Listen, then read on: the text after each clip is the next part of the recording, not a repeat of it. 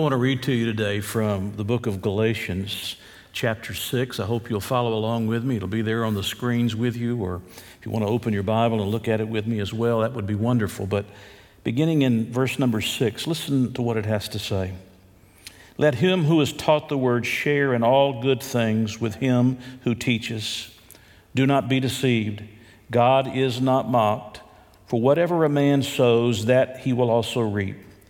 For he who sows to his flesh will of the flesh reap corruption, but he who sows to the Spirit will of the Spirit reap everlasting life. And let us not grow weary while doing good, for in due season we shall reap if we do not lose heart. In due season, he says, we'll reap if we don't lose heart. Therefore, as we have opportunity, let us do good to all, especially to those who are of the household of faith. I like stories like the one that you just watched in that video, the story of Cody's life. When I see that young boy and the challenges that he's faced and the things that he's overcome already in the course of his life, it only inspires me to recognize that no matter what challenge is before me or what challenge is before you, that we can press forward and we can overcome and we can dream big. I want you to think about some other people who've overcome significant challenges in life. Some of them are people you might know. One of those is Dr. Tim Lee. Uh, Dr. Tim Lee has been to our church on a number of occasions. He's a, an American war hero, and he lost both of his legs to a landmine in Vietnam in 1971. After that, he gave his life to be a preacher of the gospel, and he travels across the country, crisscrossing this nation, and travels outside of this country, and he preaches the gospel to literally thousands upon thousands upon thousands. And we've witnessed it here in our own church. Those who've come to faith as a result of his ministry. You remember seeing him sit here in his wheelchair with his uh, military uniform, his Marine uniform, and the medals that he's earned. And yet, here is a man who could have every reason possible to say, I'm going to give up and I'm going to quit. I'm not going forward. It's too hard. Life is too difficult. And yet, he pressed through his obstacles like Cody. He pressed through his obstacles and he refused to quit. He didn't lose heart. He didn't become weary to the place that he stopped life and stopped living. Another person that you might not know as well, but somebody that I've heard a number of times over the course of, of my life, sometimes in person, some, sometimes by video, is a man by the name of David Ring. Uh, David Ring was born with cerebral palsy in Jonesboro, Arkansas. And early in his life, both his mother and his father died and left him an orphan. You can imagine how difficult life would have been for him. He says that he went through physical pain and humiliating public ridicule and constant discouragement. But he came to meet Christ as his Savior and he became a preacher of the gospel. And David Ring now speaks to more than 100,000 people every year in churches and conventions and schools and at corporate events. And God is using his life in a significant way. One of his most well known sermons is entitled, I've Got Cerebral Palsy. What's your problem?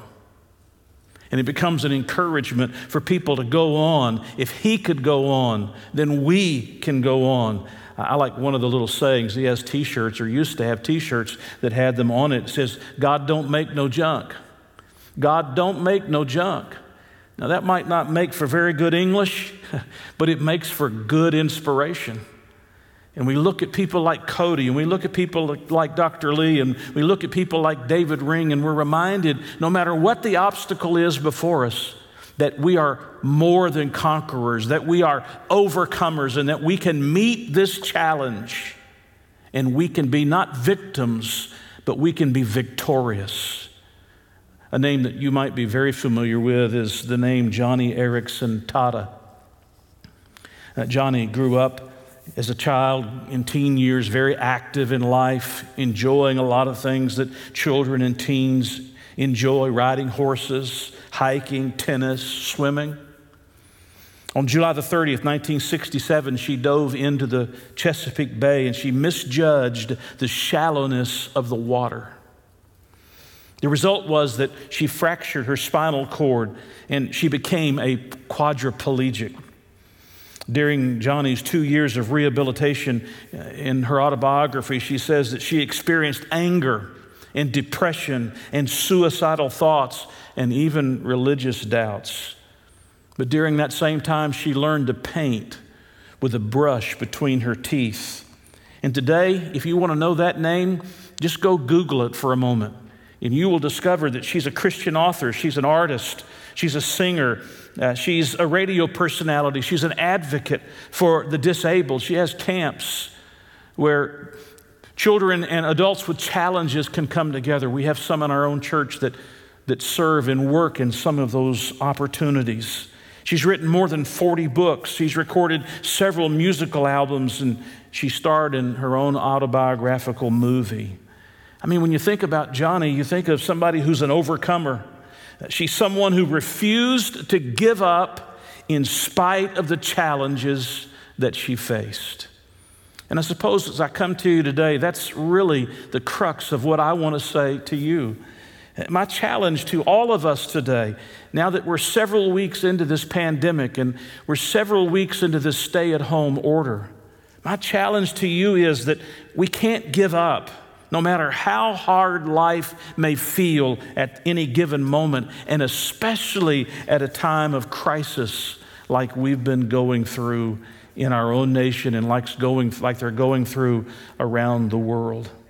In this passage of scripture that I read to you just a few minutes ago, Paul is speaking to that kind of a persevering spirit, especially in times of crisis. He challenges the Galatians don't grow weary while doing good. Don't grow weary while doing good. He says, don't lose heart in the pursuits of life. Now, when you think about this passage of Scripture, let me just take a moment and give you a little bit of an explanation so that you'll understand some things maybe you didn't understand before. Every passage of the Bible has one primary interpretation and application. That is, how did the readers of what Paul said hear what he was saying? How did they understand what he was saying? And how did it apply to their given situation at that very moment? But then there are secondary applications to a passage of Scripture. Now, the primary interpretation of this passage of Scripture has to do with the Galatians giving financial support to those who are teachers of the truth of God. There were lots of false teachers that were busy about in the city of Galatia.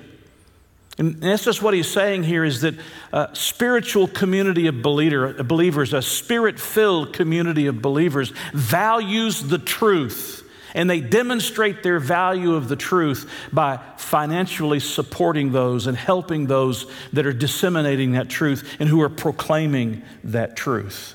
And that's the primary interpretation and application. But as I said a moment ago, there are always secondary applications that can be made. And there's a secondary application beyond the use of our financial resources in this particular passage.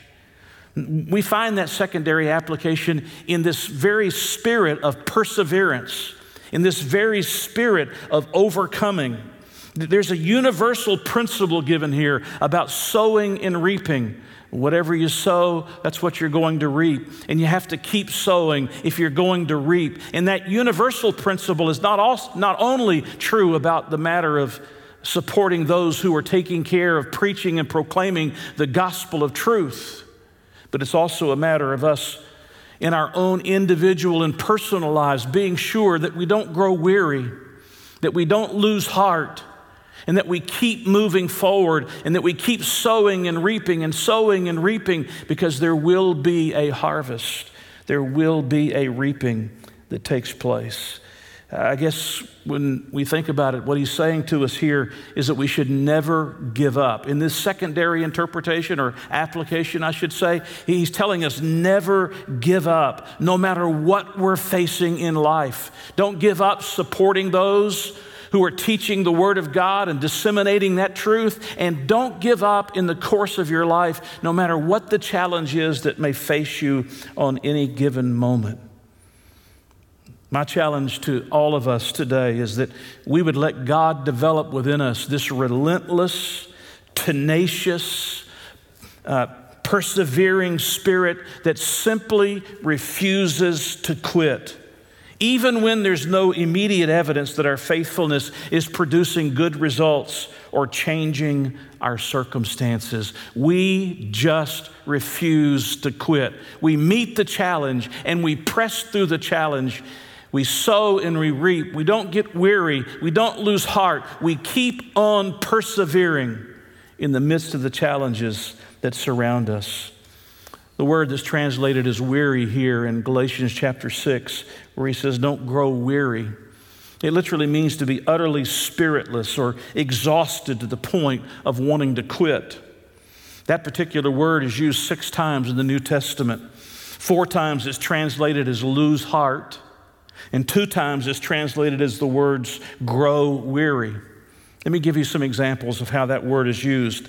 In 2 Corinthians chapter 4 verse 1, it says, Therefore, since we have this ministry, as we have received mercy, we do not lose heart. You hear what he's saying? God's given us this ministry. God given, had given to Paul the ministry that uh, he was working in, that he was carrying out.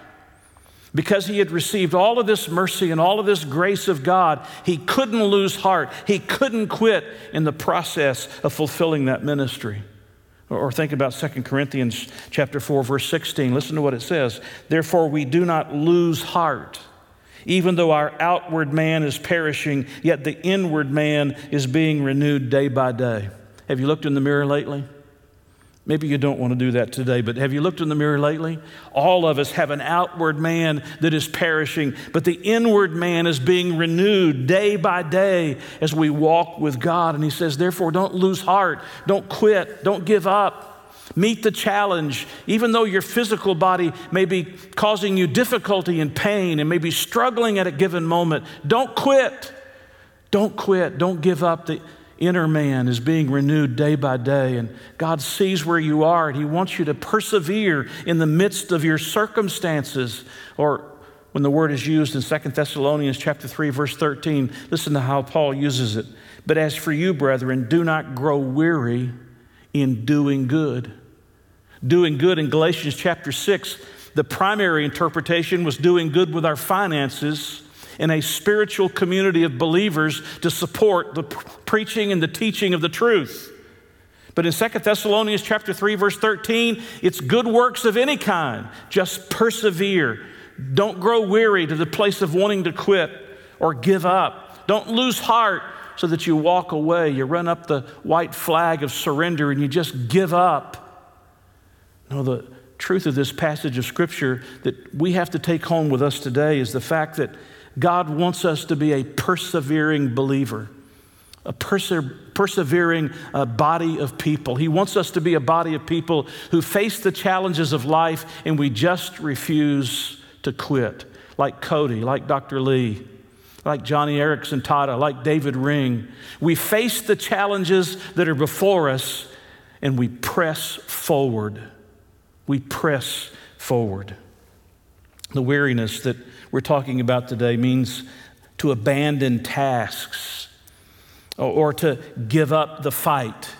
Uh, one Greek dictionary says this about it One's perseverance must not weaken, since the harvest will result from our doggedness. I like that word, doggedness. Our doggedness, a relaxation of effort would be disastrous. We have to have a dogged determination in the midst of the circumstances that we press forward and we don't give up. And it's interesting here that in this particular passage of scripture that the apostle Paul is probably including himself in this exhortation. He uses here the first person plural in verse 9. Listen to it again. And let us, not just you Galatians, he's including himself, let us not grow weary while doing good, for in due season we shall reap if we do not lose heart. In other words, while God is giving this to the Apostle Paul and he's writing it down under the inspiration of the Holy Spirit, Paul is included in this exhortation. And is it any wonder? Stop and think for a moment some of the things that the Apostle Paul endured in the course of carrying out his ministry faithfully, pressing forward and meeting the challenges that were before him. You find a list of some of those things in 2 Corinthians chapter 11. So let me just read it to you. You thought your life was difficult. You thought you were going through some significant challenges. You thought it was hard for you right now. Listen for a moment to how Paul words this. He says, In labors more abundant, in stripes above measure, in prisons more frequently, in deaths often.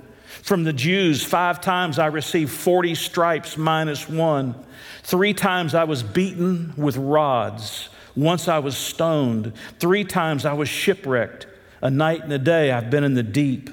In journeys often, in perils of waters, in perils of robbers, in perils of my own countrymen, in perils of the Gentiles, in perils in the city, in perils in the wilderness, in perils in the sea, in perils among false brethren, in weariness and toil in sleeplessness often, in hunger and thirst, in fastings often, in cold and nakedness, and besides the other things, what comes upon me daily, my deep concern for all the churches.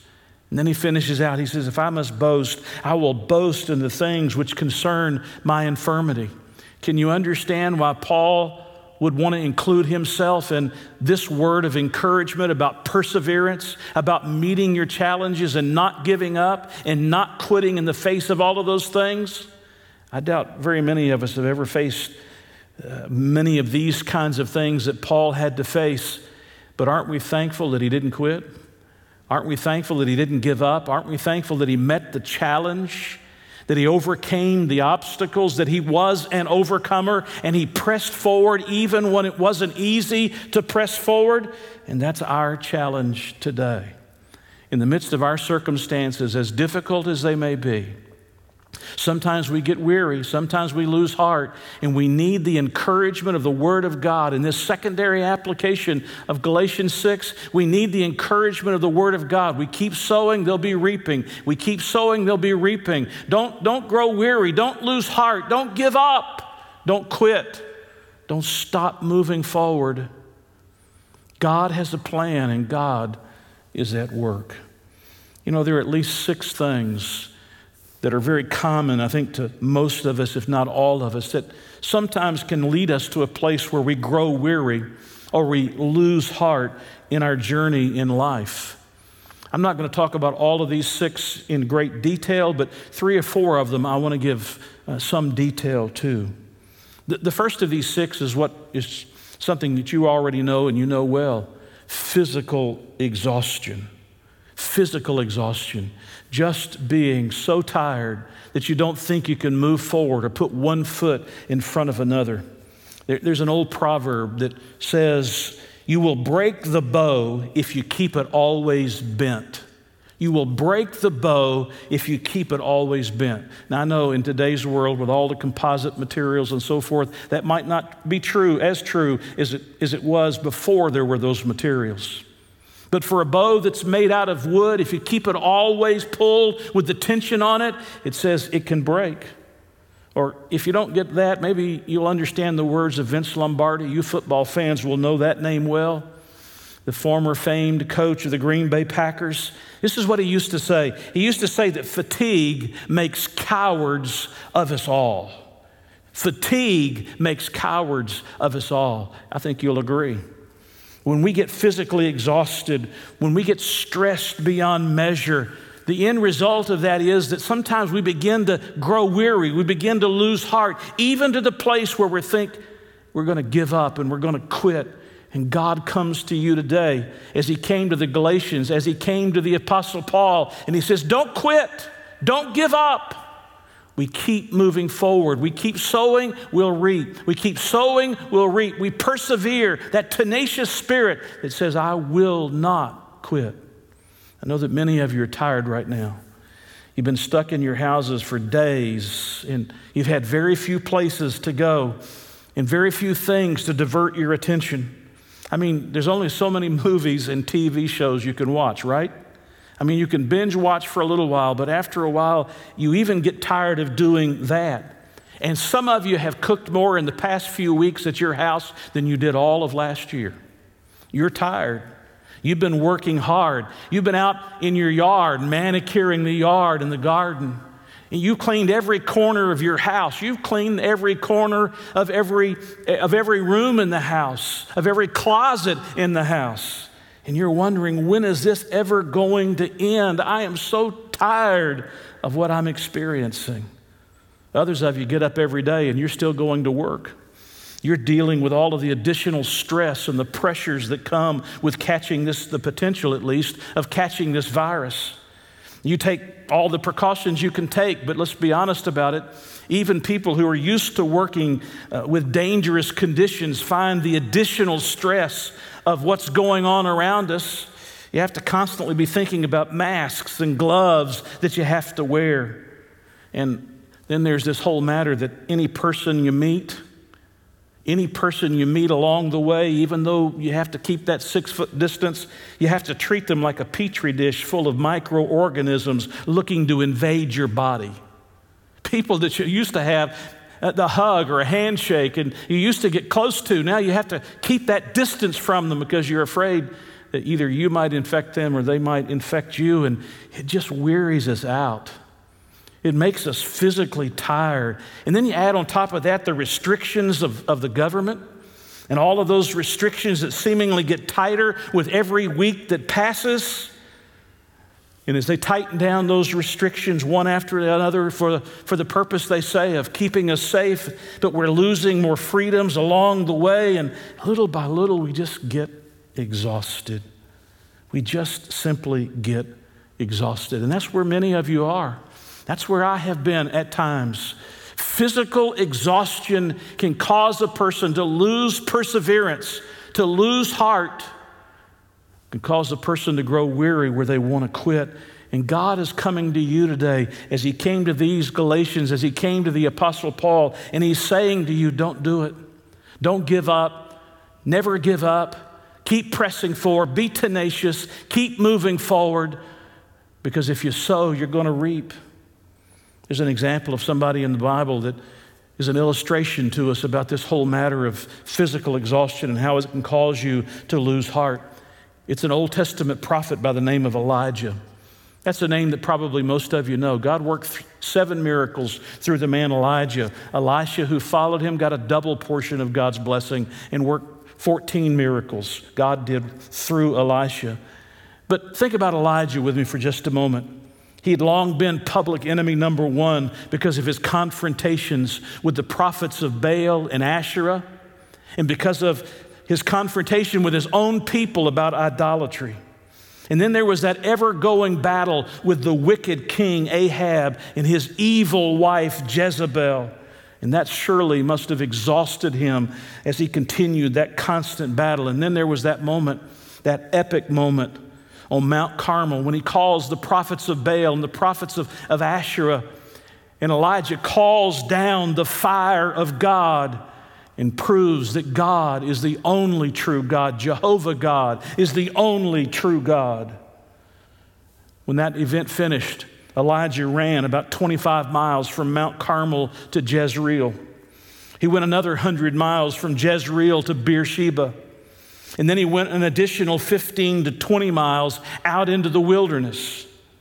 In other words, Elijah had traveled in a very short amount of time without modern travel like we enjoy today, between 130 and 150 miles in a very short amount of time, and he must have been spent physically. And it's interesting what God does for him. He's going to recommission him, he's going to send him right back to the service that God had called him to.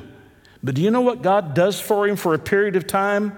God just lets Elijah sleep. You know why? He's physically exhausted. And when you get physically exhausted, you become weary in well doing. You can lose heart in the midst of the battle that you're fighting. And that's where Elijah was. Isn't that great? Do you know that sometimes the most spiritual thing you can do, sometimes the most spiritual thing you can do is sleep? And maybe that's where you are today. You're physically exhausted with all that's going on. Can you block off some time and can you give your body and your mind some rest? And if that's not possible because of the circumstances that we're in right now, can you think forward and can you make some plans and set aside when this all ends for how you can get away for a little while and you can look forward to de stressing? And have a plan where you can at least have something that you're anticipating where you can get some rest for your physical exhaustion. Sometimes we get weary and well doing and we lose heart to the place that we want to quit because of physical exhaustion. And sometimes we become weary and well doing and lose heart because of what's called inferiority feelings. Inferiority feelings.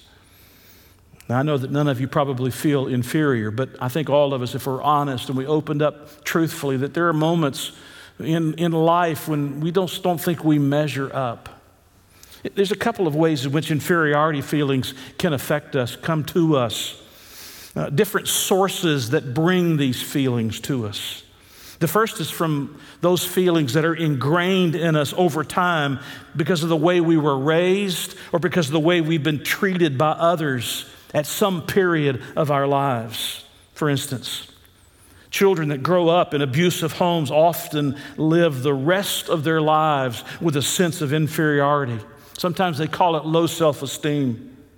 But they live with this sense of inferiority because of the way they were treated. They keep hearing the voices of those who said things that deeply wounded them, as well as some of those painful physical experiences that they had to endure. And these kids have these feelings of inferiority that have been programmed into their minds over a course of the years growing up. I think about that during this particular period of pandemic. Those kids that used to be able to get out of their homes and get away from their homes are now locked down into their homes and they can't get away. And some of them are living in very difficult circumstances. And the longer they live in those circumstances, the more ingrained they become with that low self esteem. They hear the words of a parent or a guardian and the things that they're saying and the way they're belittling them. And it creates, as they grow up, these inferiority feelings that sometimes can occur. There's other ways that we can have these inferiority feelings. The second source that they'll come to us is by comparing ourselves to other people. Now, all of us have trouble doing that probably at times. But comparing ourselves to others, and we have this tendency to look at others and think, you know, they would be a lot better at this than I, I, I am at this. And I really am not as qualified or capable as they are. And suddenly we begin to have these inferiority feelings, and before we know it, we begin to lose heart. And we begin to grow weary and we want to give up and we want to quit. Listen to how Paul put it in 2 Corinthians chapter 10. He says, For we dare not class ourselves or compare ourselves with those who commend themselves. Now listen, but they measuring themselves by themselves and comparing themselves among themselves are not wise. Do you realize that some of the inferiority that we feel that comes because we don't feel we're as good as someone else or as capable as someone else comes because we're measuring ourselves among ourselves? And Paul says that's just not wise. And why isn't it wise? Because then you're looking only at your ability and your strength and you're forgetting that God can enable you to do more than you ever thought possible. I was thinking recently about Matthew chapter 25, verses 14 to 30. That's the passage where you find the parable of the talents. And in that story, the master gives to three servants a sum of money. That's what a talent is a sum of money. And as I thought about that parable, I, I was interested to note that he apportioned to each man according to his ability to handle that sum of money. Think about this. The man with the great ability received five talents. The man with the average ability received two talents. And the man with the basic ability received one talent. But think about this. If God had given five talents to the man with basic ability, it would have crushed him. And if he had given one talent to the man with great ability, it would have frustrated him. You say, What are you telling me? I'm telling you that God made you exactly who you are and the way you are to fulfill His purpose in this world. And if you begin comparing yourselves amongst yourselves, you're not wise. We're not wise because God didn't make us to do all the same things the same way. God has made us unique in ourselves. And when we find inferiority feelings that come because of the way we were treated or things that were said to us, maybe as a child growing up, maybe as a teen, said to us, we have to stop and remind ourselves I'm a child of the King.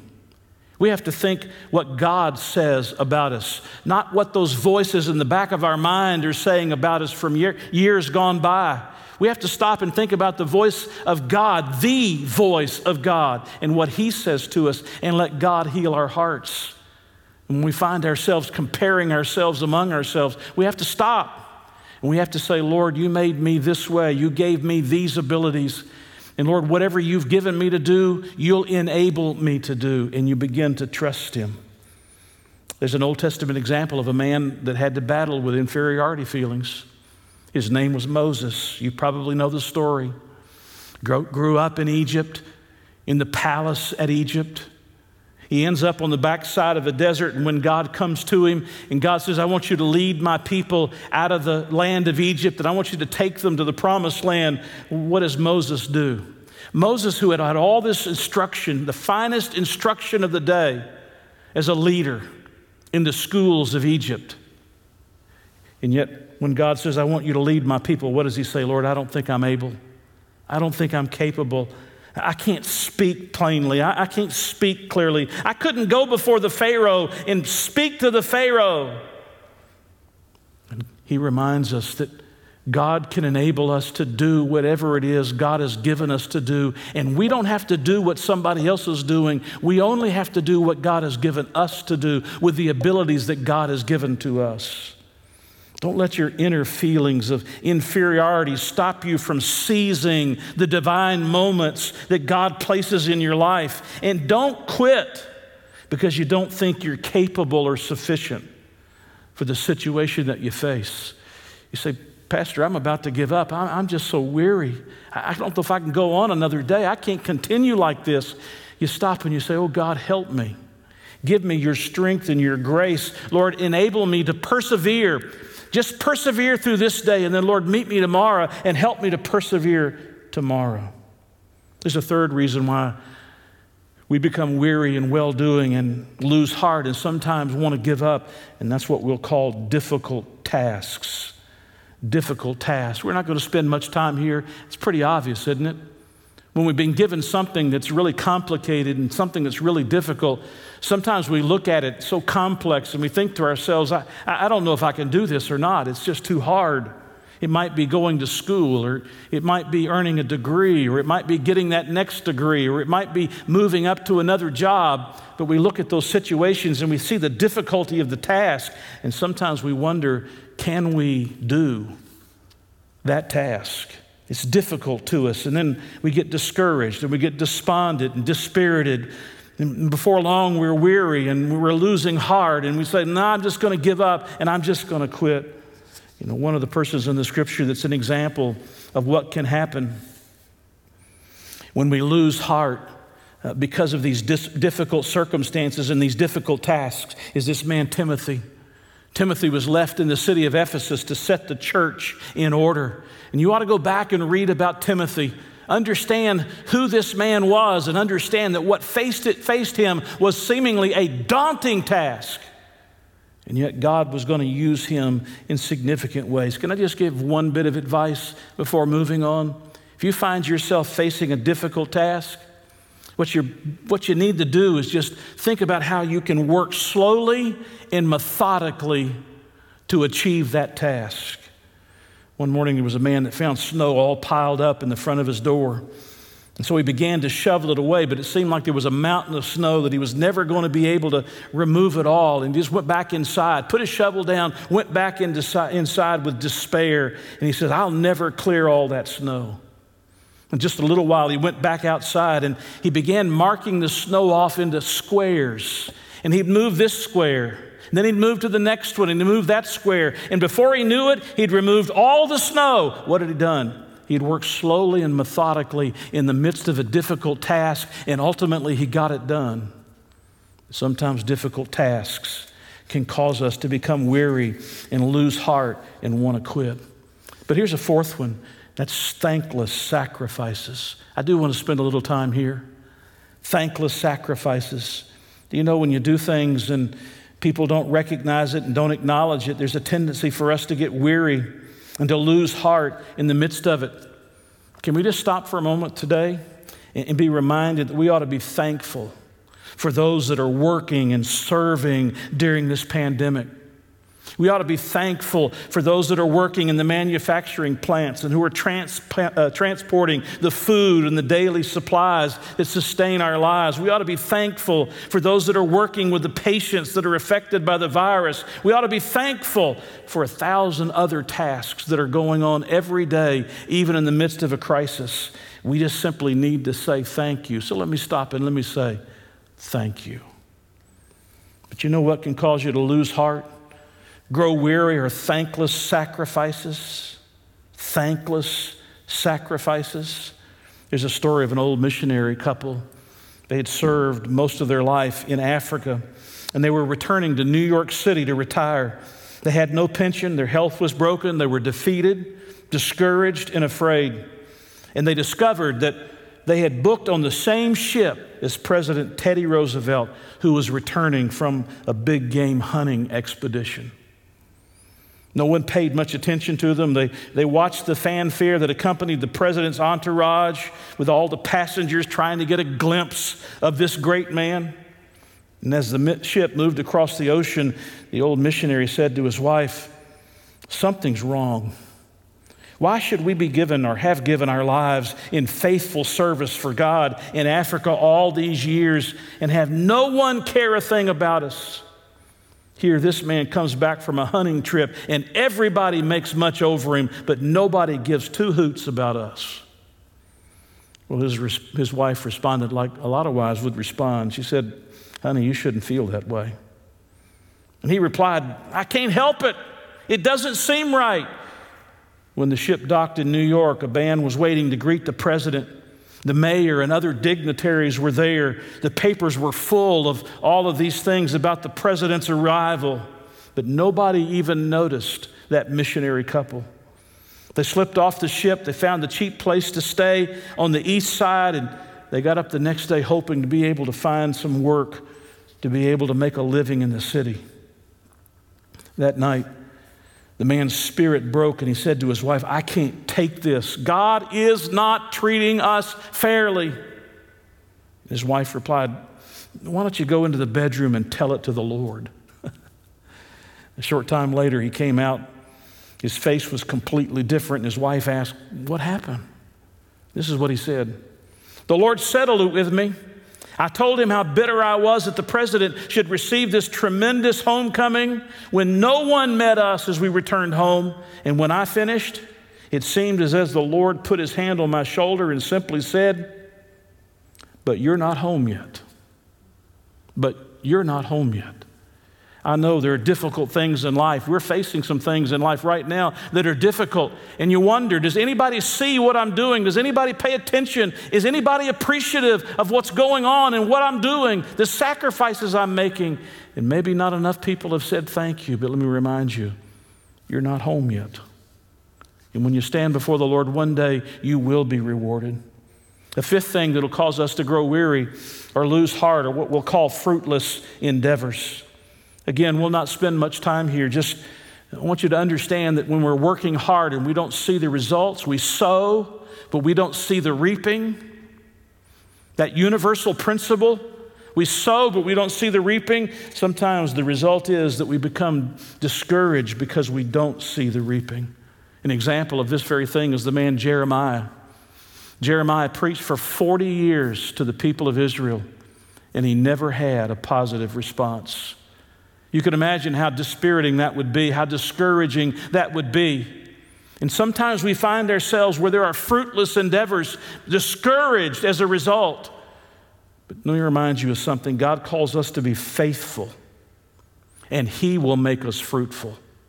Faithfulness is our responsibility. Fruitfulness is God's responsibility. And we just every day get up because what we sow, we'll reap. And we reap in proportion to how much we sow, and we reap according to what we sow, such that, in other words, what he's telling us here is that we can't quit, we can't give up, we can't stop sowing, and we can't stop living. We've got to move forward. The last one, the final one, is what we'll call constant opposition. Constant opposition. When you find yourself with people who are just always standing against you, trying to withhold you from moving forward, the result is that sometimes you can grow weary and you can lose heart. It's difficult to stay positive and hopeful when we're constantly harassed and opposed by those who feel it's their calling to resist us at every turn. Now, let's be honest, we've all faced that at times, haven't we? You know that old saying that you used to hear when you were a child? Sticks and stones may break, my, may, may break your bones, but uh, words will never hurt, will never hurt you. I don't, don't mean to say this where your kids can hear it, but that's a lie.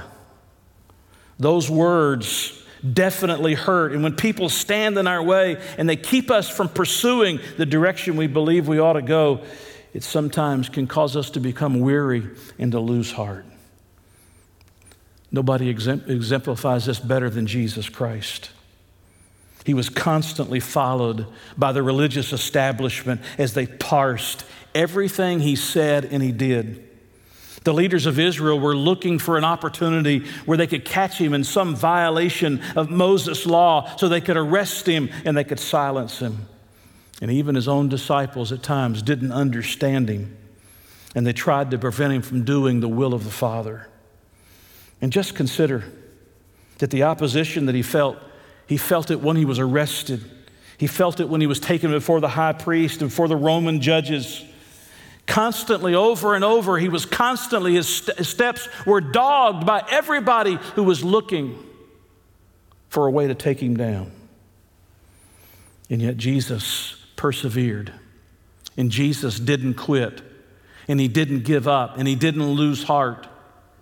And Jesus didn't grow weary in the task that he was coming, that he had come to accomplish for us. Can you imagine hearing the people, the crowds cry out, Caesar is our king. We have no king but Caesar. And Jesus is standing right there and listening to all of that. I mean, if anybody knew the opposition of sinners, it was Jesus, but he didn't quit. And aren't we grateful? There would be no eternal life, and there would be no forgiveness of sins, and there would be no hope beyond the grave if Jesus had quit. And let me ask you a question why did he endure such agony and in, in indignity? Why? The answer to that question is because he loves you. He loves you. Maybe today you're wondering, does anybody love me? Absolutely.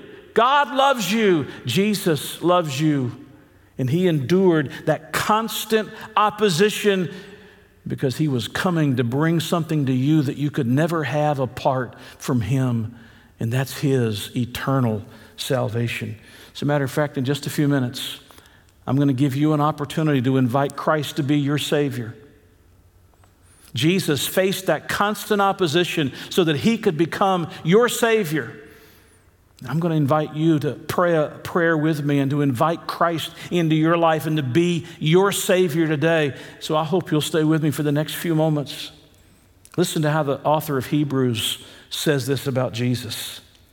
For consider him who endured such hostility from sinners against himself, lest you become weary and discouraged in your own souls. Are you weary and discouraged today? Stop and think about Jesus, the constant opposition. And let him be the model, let him be the encouragement. He goes on and says, You have not resisted the bloodshed, striving against sin. You know, what I've been trying to say today is I know this has been a long five or six weeks. We've been going through some difficult moments. We are tired and we're weary and we're, we're beginning to lose heart. And I've come to you to say today don't quit. We need a kind of relentless, tenacious, dogged perseverance in life that simply refuses to quit or to give up no matter how hard or unpleasant life may be at times. Maybe you've wondered if life was even worth living anymore. You're struggling in your mind and in your emotions. And the answer is yes. You matter to God and you cannot quit and you cannot give up. And Jesus stands ready to receive you as, as his child and to make you a promise that he'll give you eternal life. I want to read to you a poem in closing. I've turned to this poem on a number of occasions in the course of my life. And this poem is so important because it reminds us we just can't quit. Listen to it. When things go wrong, as they sometimes will, when the road we're trudging, you're trudging, seems all uphill, when the funds are low and the debts are high, and you want to smile but you have to sigh, when care is pressing you down a bit, rest if you must, but don't you quit. Life is strange with its twists and turns, as every one of us sometimes learns, and many a failure turns about when he might have won had he stuck it out. Don't give up though the pace seems slow, you might succeed with another blow. Often the goal is nearer than it seems to a faint and faltering man. Often the struggler has given up when he might have captured the victor's cup. And he learned too late when the night slipped down how close he was to the golden crown. Success is failure turned inside out, the silver tint of the clouds of doubt and you can never tell how close you are. It may be near when it seems so far. Now, listen. So, stick to the fight when you're hardest hit. It's when things seem worst that you must not quit.